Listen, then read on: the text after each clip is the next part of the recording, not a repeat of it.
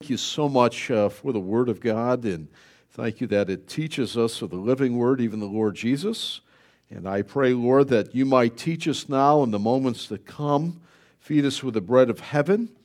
Uh, may uh, we press out the cares that seem to press in on us uh, during these few moments, that we might hear with clarity your Word, and ask you to search our hearts and to build us up and and to teach us the things that you have, that we might be ambassadors for Jesus Christ. We ask your blessing upon the speaker and uh, the meal at hand. In Christ's name, amen. Please take your Bible, look at uh, Romans chapter 12. I've uh, entitled the message, Part 3 The Gospel Changes Everything. The gospel is the great and the ultimate game changer. I can, uh, I remember in my own life, uh, growing up in the greater Buffalo, New York area, uh, a man by the main, name of, uh, of uh, Heitzenreiter. There you go. There's a, there's a name for you. And uh, I remember the story uh, at our church that he, Mr. Heitzenreiter worked at Durez, the chemical company in our city and he was really a profane and evil man. I mean, he was talk about ripping off four letter, foul mouth, garbage stories, you know, all this kind of thing. Just and he heard the gospel and he was vehemently rejecting the gospel. Uh, wouldn't have any part and parcel with that. I remember. And uh, God was going to do something very dramatic in his life. And for a boy about seven or eight years old, it was really dramatic. I mean, talk about getting a, a young boy's attention. You know, your eyeballs are going to pop out of your head. He, uh, the story was told, he worked midnights, uh, with swing shift, midnights at the factory, and the overhead crane had lifted up something. And uh, as it would happen, the, the item that was on the pallet that was lifted up uh, got tipsy and fell and actually came down to the concrete floor, which Mr. Heitzenreiter was standing in the vicinity, and it hit him in the leg. And it took his leg off right there, right from above the knee. And they put a quick uh, tourniquet on it and stopped him, or he would have hemorrhaged, and that'd been it right there. Uh, and uh, he knew enough of the gospel, they say it was unbelievable, because in the moments that followed that accident, he was screaming out in repentance to God. Now, is that something? And uh, they took him down to DeGraff Memorial Hospital. He was in there for a long time. And when he finally got home, you know, they, the church, they kept the uh, church family appraised of his condition. He's, it's healing. The stub is healing. He's being fit for a prosthesis, this kind of thing. And uh, then the day finally came when he came to church. And the whole church, it was electrifying it was just electrifying. Mr. Heitzenreiter's in church, you know, like it.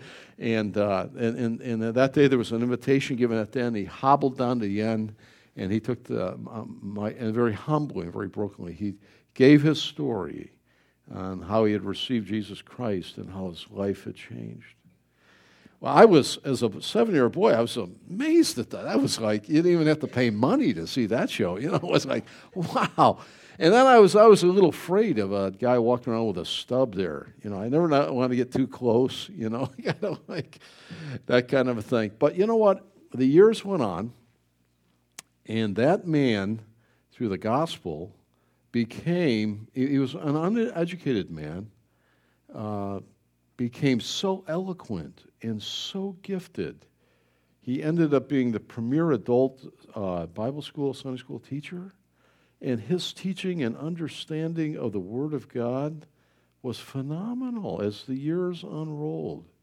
And there came a point in time, probably 15, 20 years after that, where he finally left uh, work and God called him to pastor some of the little churches in the little countryside, actually in western Pennsylvania.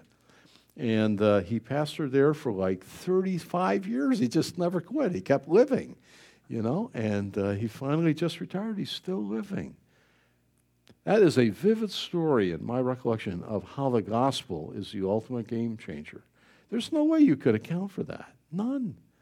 in the glory of God in his life through what? He would have gladly given up that leg if uh, the alternative was to stay in his sin, rebellious and vile and wicked. The gospel is the ultimate game changer. It changes everything. We've been looking at that. In the last couple decades in our country, there's risen a new God in the land. Have you noticed? There's a new God. There's all kinds of gods, right? But there, here's a new one. It's the uh, God of self esteem. Self esteem. I dare say my grandfather would have said, Pardon me, what's that? self esteem. What, what, what, I've never heard of that. You know, like, a, oh yeah, Grandpa, it's a new God in the land since, uh, you know, probably what, the 50s, 60s, 70s, particularly as we get into the cycle psychobabble nonsense. It really is not a new God, it's the old God of self. That's what it is.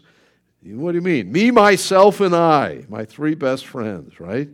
I'm number one. It's all about me. I, I'm, you know, wow. Satan told Eve in Genesis chapter 3, when she was standing there looking at the tree, what's she doing there looking at the tree? You know, like, what are we doing? You think about that with sin and temptation. We're so weak and so vulnerable. We're standing there looking at stuff we shouldn't be doing. Shouldn't do. I always remember my father saying, I never want for a new car. How's that, Dad? I never look. I go like, well, there's a there's a brilliant not only in, that's okay with cars. That's but the idea here she's standing there looking, and Satan's dialoguing, and God's keeping something back from you. Why? He knows that the day you eat of that, you're going to be like God. There it is. Oh, that's the God of self-esteem. Genesis three. 5. Well, we see the cycle, psychobabble of this God displayed in the classroom, right? Nobody fails, everyone passes. Isn't that great? The whole thing comes down, right? Mediocre becomes the standard, not excellence. Everybody passes. Well, we don't want what? Johnny to feel badly about getting F's. Well, we used to feel badly at home when, when some in our family, one in our family, came home and at report card time felt bad, namely because they had to face my father down in the kitchen, and he didn't enjoy that very much. But and my father, I'll say another story on that.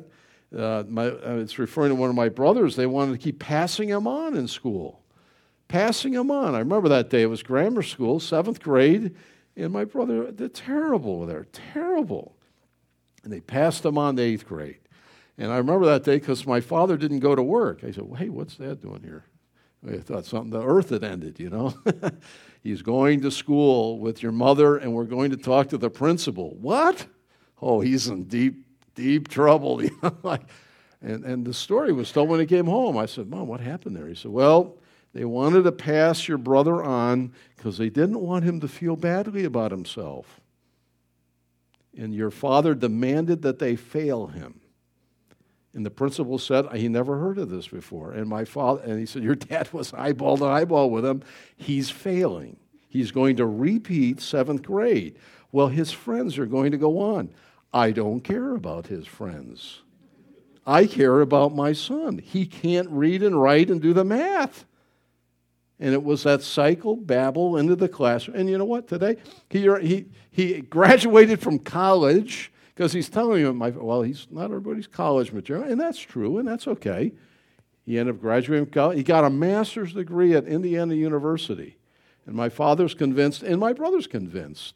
You know, I don't think I would have made high school. I don't think I would have graduated from high school if they would have just kept pressing me on. I don't think I would have made it. Didn't want him to feel badly about himself. That's, that's psychobabble nonsense, right? Uh, we see it displayed in the sports field, right? Everybody wins. You ever see that in Little League Baseball? How about that, Danny? You played baseball. They, we don't count the runs. What a bunch of nonsense that is. You know what? The kids are sitting on the bench counting them. There's another one. There's a, you don't know the score, but they know the score. Why? We don't want anyone to feel badly about that. That's, that's all part of this. You know, where's this stuff coming from? It's. Uh, Self esteem, we're told, is all important. Well, Paul tells us that the gospel changes everything. It changes even the way I think about myself. For now in Christ, I know who I, I really am. Let me just stop there. Do you know what a gift that is to know who you are? Most people are lost in space. Now, I'm not talking about that old TV series, Lost in Space, but they really are. They're lost. They don't know who they are. They get up in the morning, and what am I supposed to do? And what's it all about? And it's kind of a bummer. And oh my word! And this and they, they're lost. If you're if you know Jesus Christ, you know who you are. We're going to talk about that here, and as the gospel changes the way we think about who we are, it's a great, great gift. It really is. Wow. Well, two common ways of thinking about yourself, but there's only one of the two that please the Lord Jesus. It is the gospel that gives us the proper estimation of ourselves. And the, the reality is, uh, we're not God. Uh, you're not God. I'm sorry. You're not God. Somewhere, you're, you're God. I'm a God. We're all gods. No, that's Hinduism. That's, that's uh, worship of demons. That's not what the Bible teaches. You're not a God. You have godlike, mortal, finite qualities, but you're not God. There's only one God, Father, Son, and Holy Spirit. But you're not junk either. You're not a cosmic accident. Now, that's probably the best news you need to hear today. You mean there's a reason I'm here? Yes. You're not an accident. You know, they, they are, are educators and their rebellion against the God they know.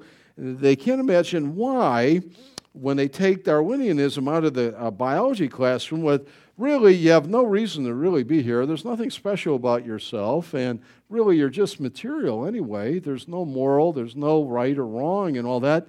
And well, why can't I go blow up my school then? I mean, if we're all animals and we really shouldn't be here, and as a, well, well, we have to act civil. Why? Why do we have? There's no adequate answer for that because the whole system is fictitious and false. It's wrong. Well, God gives us the proper estimation of ourselves. And here's the bottom line what do you have that's not been given to you? Everything. Think about it. Everything. We stand on this hunk of rock that moves at incredible speeds through the solar system. There's no foundation. That should make you feel. Hold on to your seat a little bit. You know, it gets a little bumpy. We're moving at great speeds, spinning on this planet. And uh, at uh, what, what's it moving? A thousand miles uh, an hour at the equator, 24,000 miles around. We breathe. We have this blanket of uh, atmosphere. Thank God for that. It uh, blankets us. The oceans keep the temperatures more constant than what they would be otherwise. Look at the moon.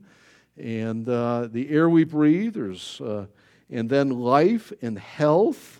And then uh, he gives us the ability to stand up. How about that? Just getting up. Some of you may have been laid low and you're like, I can't stand up. I had that with my hip. I was not Homo erectus then. I was Homo lay me down on the sofa. it's to be able to stand up, upright. God made us upright, to walk and to see and to, to look out there, and it's really there, and I'm aware of me. You know, animals don't have that, they're not aware of themselves. We're very aware of that. We'll talk about that. That's part of being a person, being made in God's image. Not God, but not junk. Not a cosmic accident. Not lost in space. It's a great gift as we think about it. Well, what's the context? I'll say it one more time. In Romans uh, chapter 1 to 8, it's the longest gospel track in the whole Bible. You think those little tracts that you give out, you know, share the gospel? Uh, Paul writes, because he had not been to Rome yet, he wants to make sure they got the real deal. And so he spends eight chapters dealing with the gospel uh, uh, of Jesus Christ, the righteousness that comes by faith. The righteousness that makes us acceptable before holy God is a gift. That's what he's saying.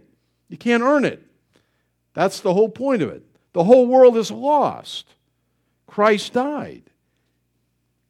And he talks about uh, the faith that saves the faith, the righteousness that comes by that. Deals in 9, 10, and 11 with what, what was God's plan with Israel. Did that fail?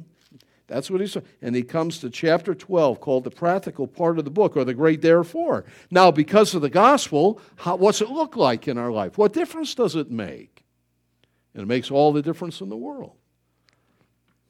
In the way we relate to God. How do we do it? We, in verse 12, chapter 12, verse 1 and 2, we give ourselves to the Lord. We give ourselves away. Stephen mentioned that with his, his mama and his dad. They were missionaries serving the Lord down in the Amazon and, and even other places.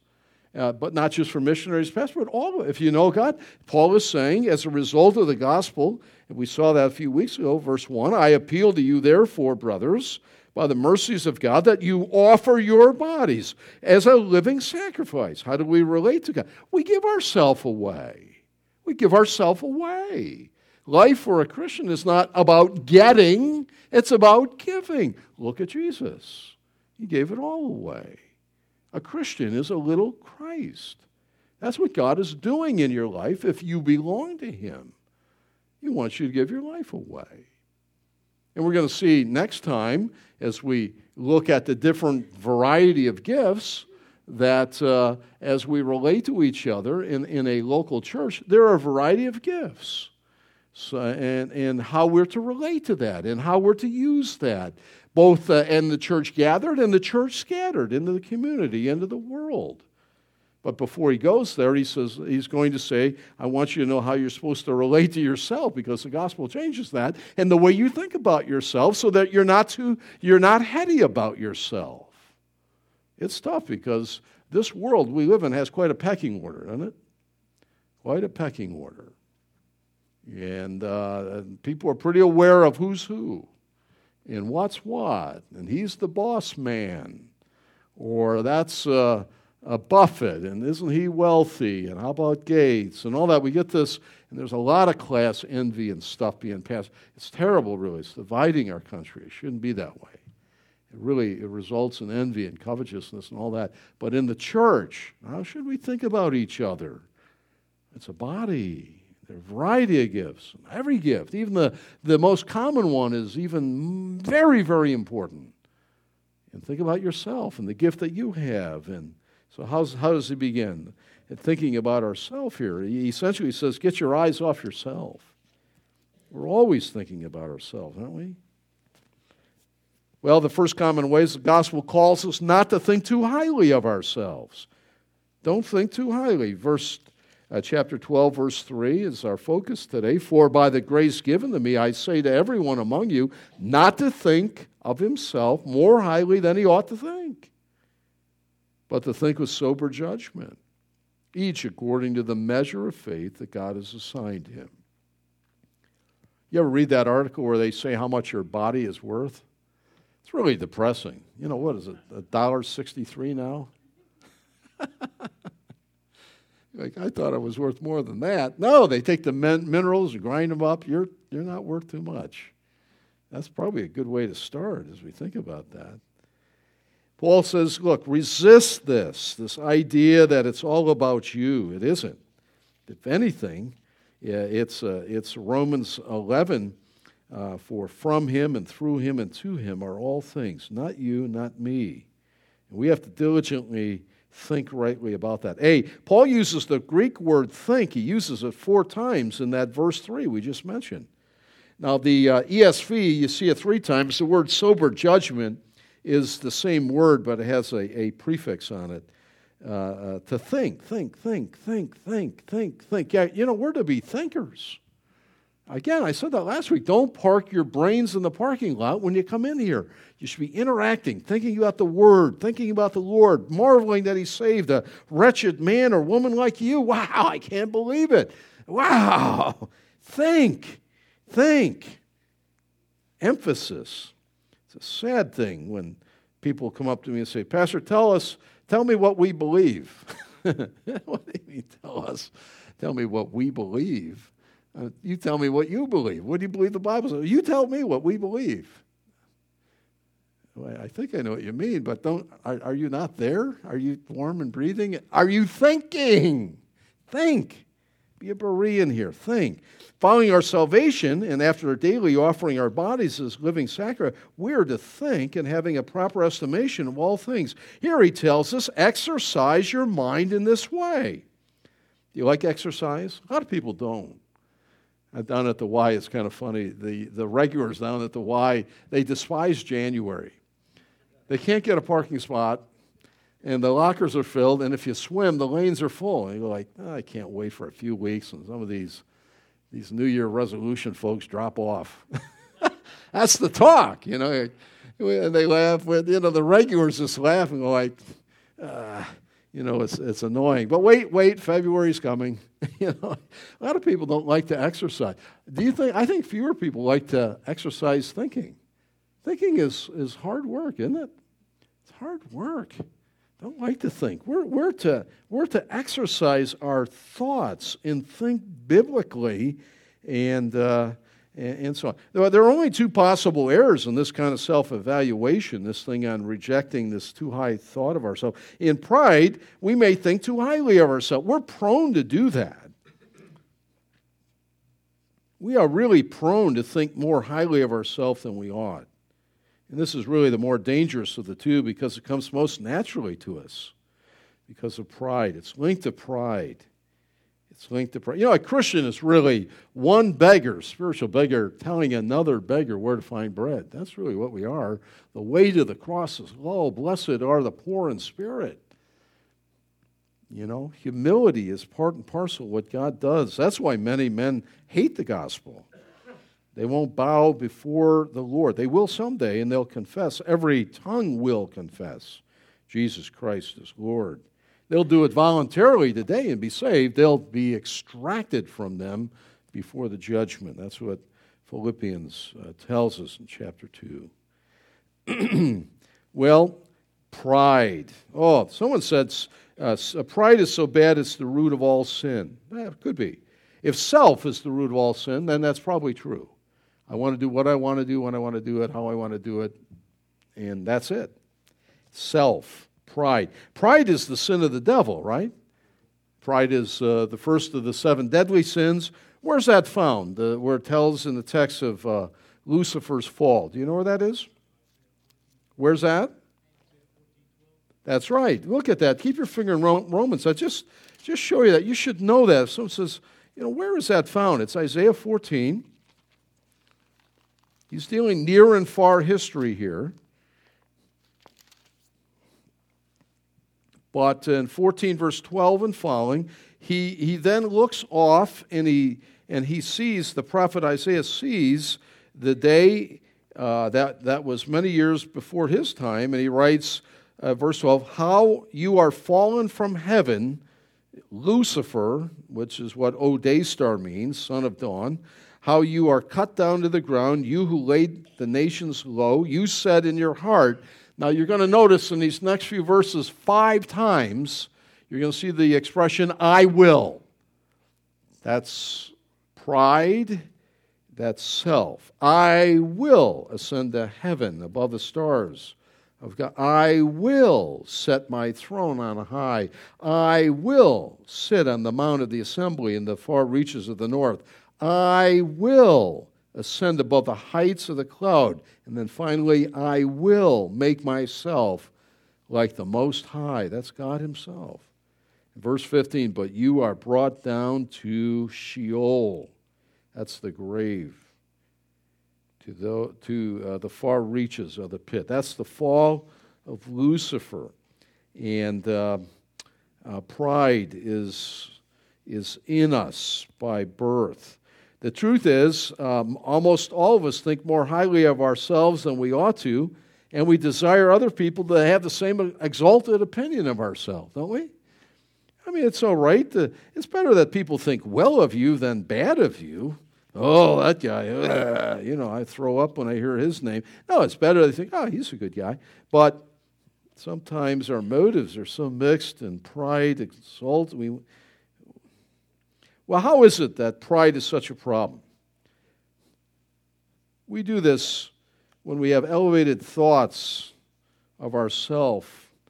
And I just list on your sheet a couple of them. Sometimes birth. Well, I'm a Rockefeller. You know, I'm a, I'm, you know, I have a silver spoon in my mouth. That's why there's an expression like that. Privilege by birth. I'm a whatever. Uh, or my family. You know, my family is uh, in some towns, uh, and, and, I guess uh, and certain families have a long standing, prestigious name. Nothing wrong with having a good name, but uh, you can have a name in, in a city or in a town, and, And I, am proud of that, you know. And, and, again, there's a sense where it might be all right, but where it easily crosses the line. Or wealth. You know, wealth pumps up. Americans relate to that, right? I got a big bank account or big stock uh, fund, and so, or whatever, and I'm wealthy, and so I'm really something.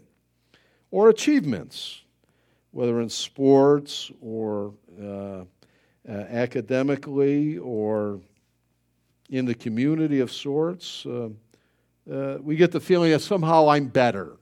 I'm better. I'm better than the guy on the street sleeping there by the, uh, by the elevator shaft or what have you. Uh, a second area, uh, how about the three P's of power? Uh, this is commonly said in any, in, every, in any setting, you got have position, possession, and personality. They, they're, they're powerful, uh, wielding uh, type of characteristics. What do I mean by that? Well, he's the mayor, or he's, he's the head of that company, or he's uh, this position in life or that. Or possessions, again, we touched on that with wealth. Well, you know, it's like Monopoly. He's got all the houses and the hotels and all that. He's something, she's something.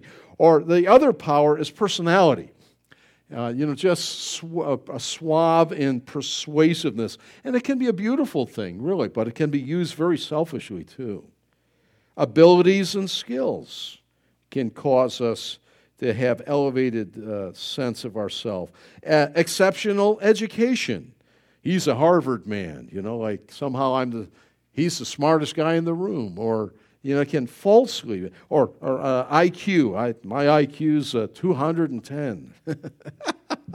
or I graduated from a name school. I kind of jumped ahead on that, that kind of thing. Somehow we're better. We think we're. Easily these things can, can catapult us into that kind of false and, and very wrong thinking about ourselves, even in the church.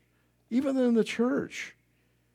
In pride, some of us may even think uh, lowly of ourselves, in, in, in, appearance of thinking lowly. But really, it's a false humility. I don't know if you ever thought about it. And sometimes in pride, because we're fishing for praise from others. You know, like you go, like you'll see, you'll hear someone say, "Well, I don't think I'm too smart." You better not agree with them. yeah, it really is true. You are dumber than a skunk. You know, like no, they're fishing for something like, prop me up here a little bit. Here, no, you're really, yeah, I'm really pretty ugly. Yeah. you know, like, don't agree with them on that. They're fishing for something. That's what really, it's, uh, it's an appearance of humility, but it's sort of, sort of pride wanting to get pumped up. No, no. Or uh, guys, I'm hopeless. Yeah, yeah, you are. it's again, it's being self-absorbed and self-focused. I don't ever see the Lord Jesus doing that in the text to you. He's giving his life away. He's focused on others. He's always lifting others up, like Dawson Trotman. I told you that story. I haven't told you in a while. Dawson Trotman, he founded Navigators. And back decades ago now, he's up at Schroon Lake. And uh, he was out on the boat with, uh, I believe Jack Wyrtzen was out there with him, and they were out going around the island, and they had some of the kids in the boat, and they did, went around the corner on Schroon Lake, and, and, and two of the girls went into the water. And, uh, and without any thought, Dawson Trotman jumped in the water, and he reached over and he rescued the one, and uh, went down after the other and held her up to the boat, and they got her out, and they looked around the third time, and he was gone. He was gone. He didn't know how to swim. But with no thought of himself, he jumped in the water to rescue the kids. And Time Magazine carried that little feature that, that next week with his picture. Dawson Trotman, the founder of Navigators Ministry, always lifting someone up. Ah, I thought, oh, what a discord. May that be my life. Yeah, you can't do that if you're like, hey, how am I looking today? You know, like, hey, everybody think I'm great. You know, it doesn't happen. Doesn't you see? That's you think rightly. Because of the gospel, it ought to change the way we think about ourselves.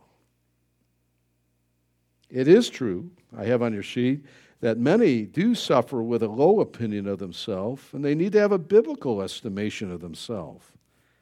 Some think, well, maybe through abuse and, and heartache. And I've heard some horrible stories through the years, and, and the, they don't say it, but they may. Uh, I'm a zero. I'm nothing really. And the solution, and the only solution, is salvation. The only solution is to study the scriptures to see what God says of you. That you are special, made in God's image, and loved, and unique, and to believe it and to act on it. Made by God, saved by Christ, and God has given you something to do. And we're not propped up by psychobabble nonsense where, where we, we artificially pat ourselves on the head and say, I am beautiful, I am smart, I am this, I am that.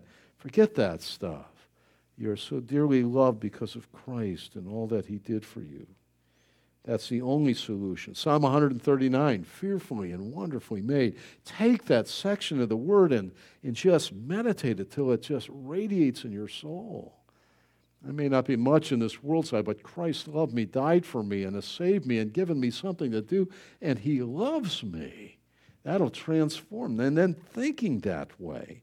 It's not how many baskets uh, you can shoot in in a, in a minute that makes you great. It's not your bank account. It's not your radiant personality. It's not because you have more widgets and so that's crazy. God loves you for who you are and how He made you. And so, the common way to think about yourself, gospel calls us not to think too highly of ourselves. Reject that notion.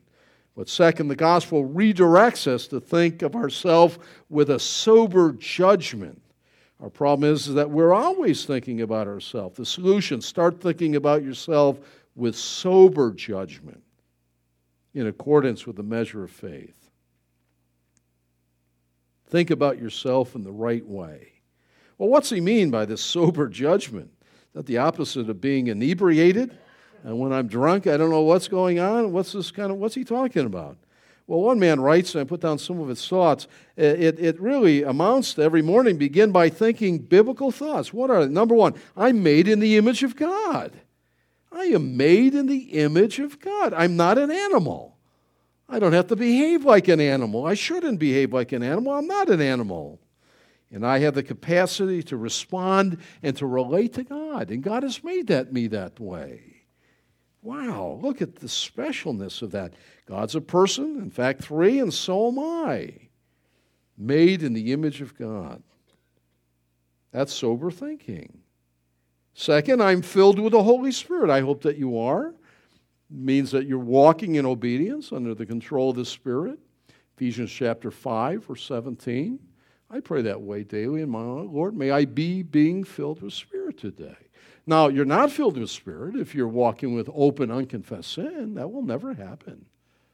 You know, like keeping a closet here or there or something held back. You have to be totally laid bare before the Lord. May I be under the control. It's the idea that the Spirit of God is working in and through me and has control. He's on the, he's the driver in the driver's seat.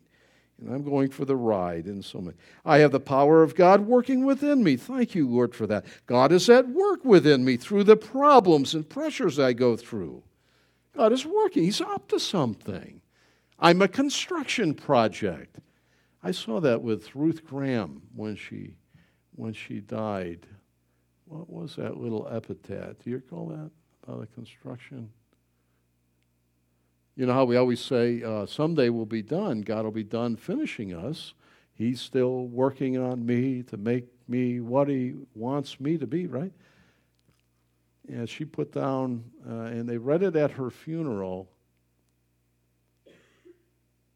Construction, it was something like construction zone ended. Thanks for your patience. Isn't that, it was, was beautiful. I just thought, like, that really says it. End of construction. That was it. End of construction. Thank you, Galen. Ruth Graham, bless her heart. What a, what a, what a wonderful, wonderful, godly woman. Bill, Bill a- absolutely is lost without her. Have you noticed? He's just one. He, I think he thinks death has lost his address. What a, what a, what a great servant. Well, I'm I'm, uh, God's working on me through the problems and pressures I go through every day. He doesn't lose me in the mix. So I'm thinking soberly, I'm thinking rightly. The gospel changes the way I think about these things. And third, I'm part of God's plan. Well, if that doesn't do anything for you, am I part of that? Yeah, you're in. You're in. Ever have them pick team, you know, pick sides? You pick two captains and they pick them. I'll take Bill. I'll take, you know, this and that. You're going to play the game. And then there's a one guy left over. He's kind of like, what are we going to do with him, you know? It's not that way. If, if you're saved, God has picked you and kept you and equipped you, and, and uh, you're part of God's plan. What, uh, what I do today has purpose. Isn't that wonderful? Purpose, significance, and meaning. No such thing as a meaningless day, a throwaway day. I remember when Sarah would teach at Camp Hill. She taught at Camp Hill, and uh, I, I said to her one day, I said, what, what, what are you home today about? She said, Well, she said, I needed to take a mental health day. I said, What's that? Some of our teachers know, right? Said, Dad, I can't take it. I just needed that. I get a couple of personals. I had to take a mental. I said, Is a meaningless uh, day? No, it's not meaningless. She said, I got to recoup, so I go back tomorrow. Uh, there's no such thing as a meaningless day in God's plan. Even the smallest incident, the most insignificant word or relationship is involved in God's great plan. God is in the details. Have you heard that? You hear the expression, the devil's in the details, usually means our lawyer friends who write the contract, you better read the fine print. Usually it's expressed that way. But the tr- reality is, when you think, of God is in the detail. There's no chance happenings in a world that God reigns. The people that you and I meet and live with and talk with and do our trading and, and circulate among.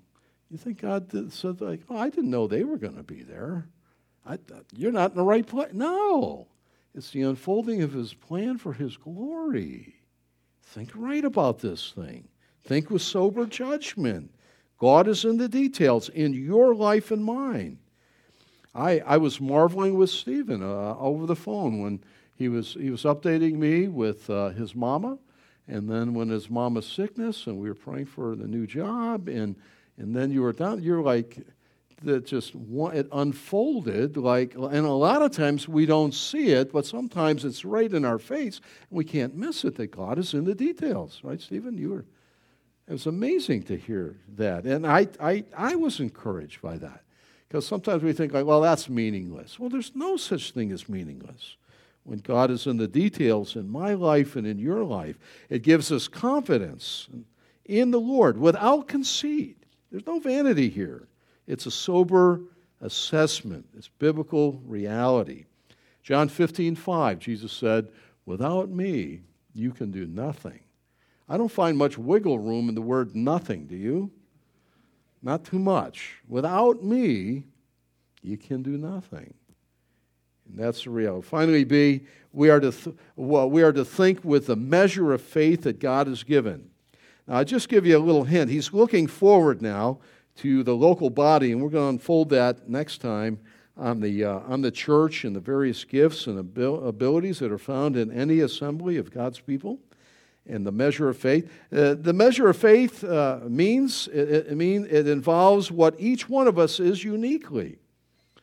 Faith uh, is used several ways in the Bible. Saving faith, right? We trust the Lord Jesus Christ as our Savior. That's one way. That's the most commonly known. Then there is, you know, uh, earnestly contending for the faith. That's the, the objective doctrines of the Scripture. We call it the faith, right? Now he's talking about trusting God to exercise, trusting meaning faith, trusting God to, to actually recognize and use the gifts that he has given to us in, in our church. At Grace here, there's all kinds of gifts and abilities. The measure of faith.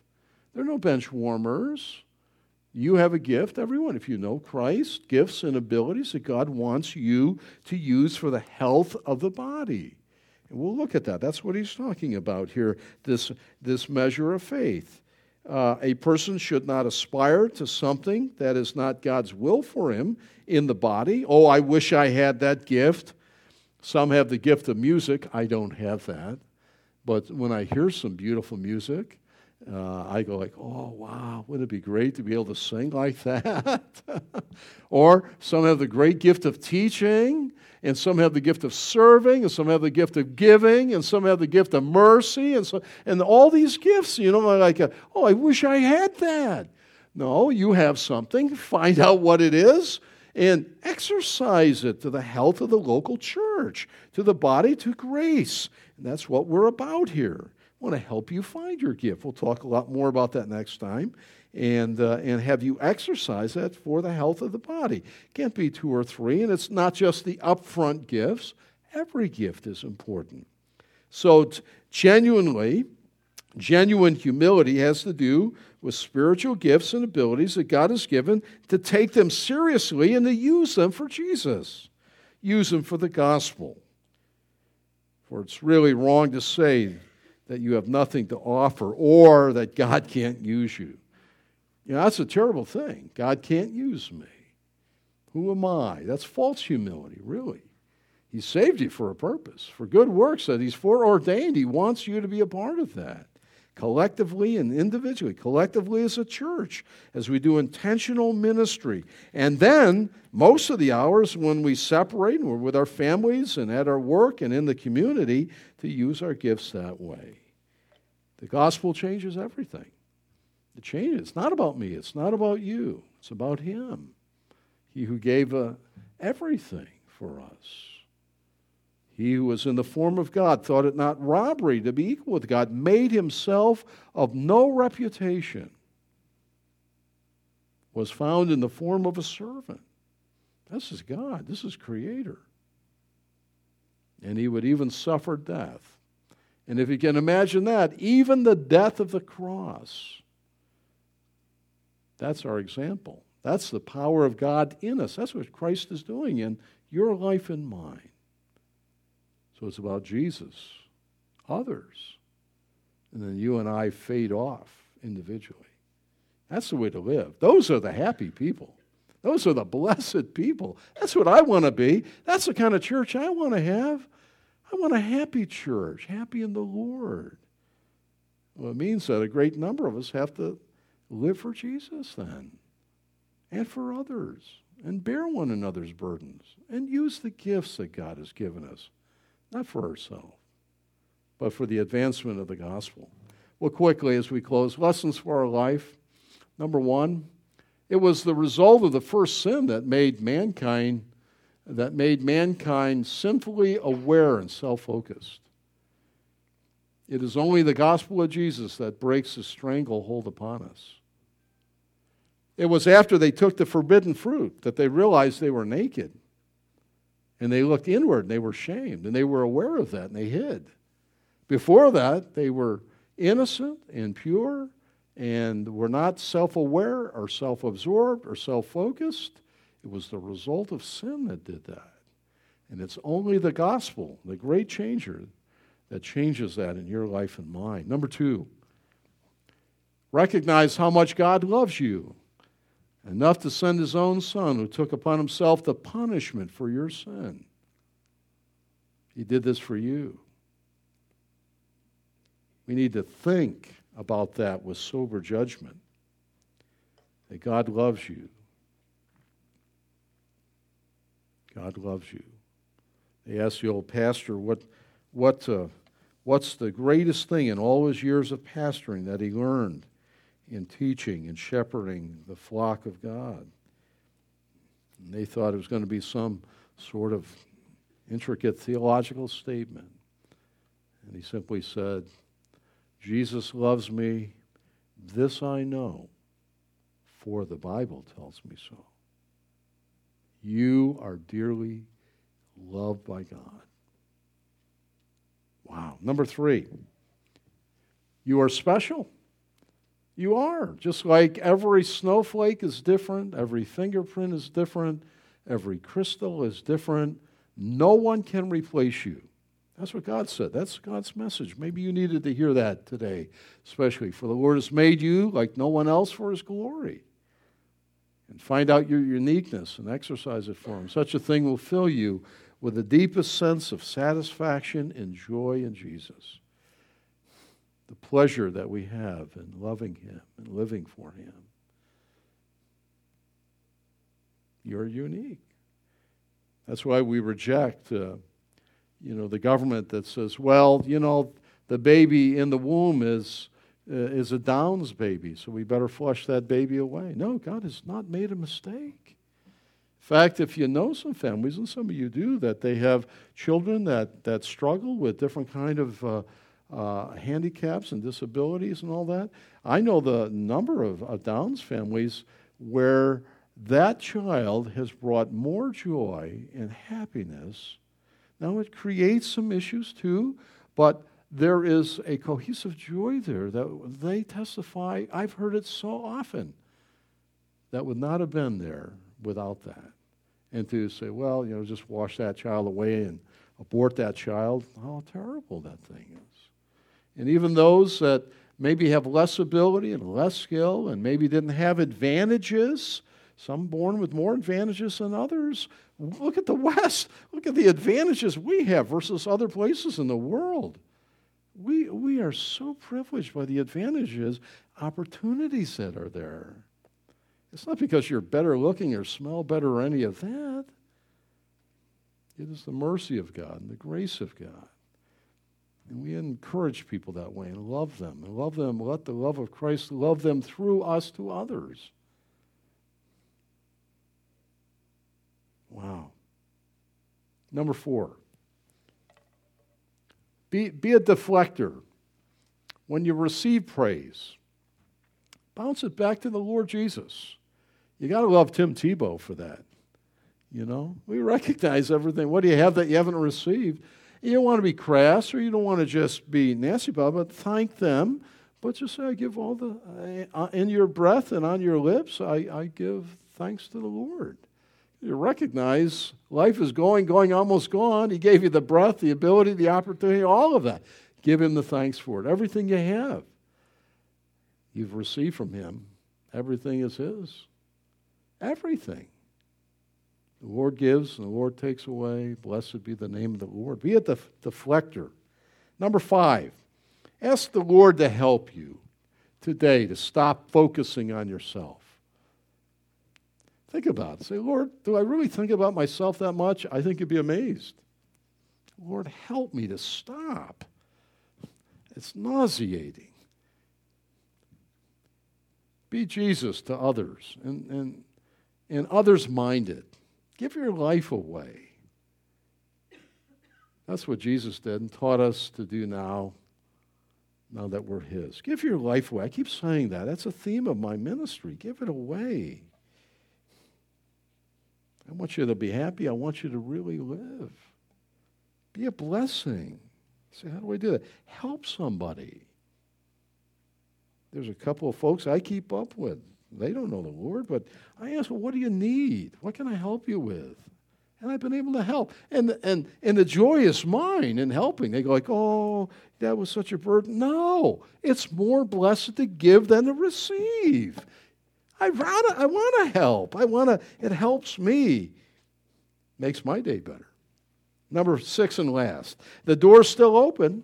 It's still open. I urge you, call upon the name of the Lord be saved today. If you've never done that, oh, He will save you. He will save you. The gospel changes everything. Changes, changing me. I can't wait to see what I'm going to be in a few days or months or years. And finally, when the project's over, you won't even recognize me. And I'll be like, Who are you? Do I know you? Isn't that great? Let's pray. Father, thanks so much for your wonderful word. And may we take these truths deeply into our heart, wrestle with them, and may they change us, Lord, and make us like Jesus. We pray in Christ's name. Amen.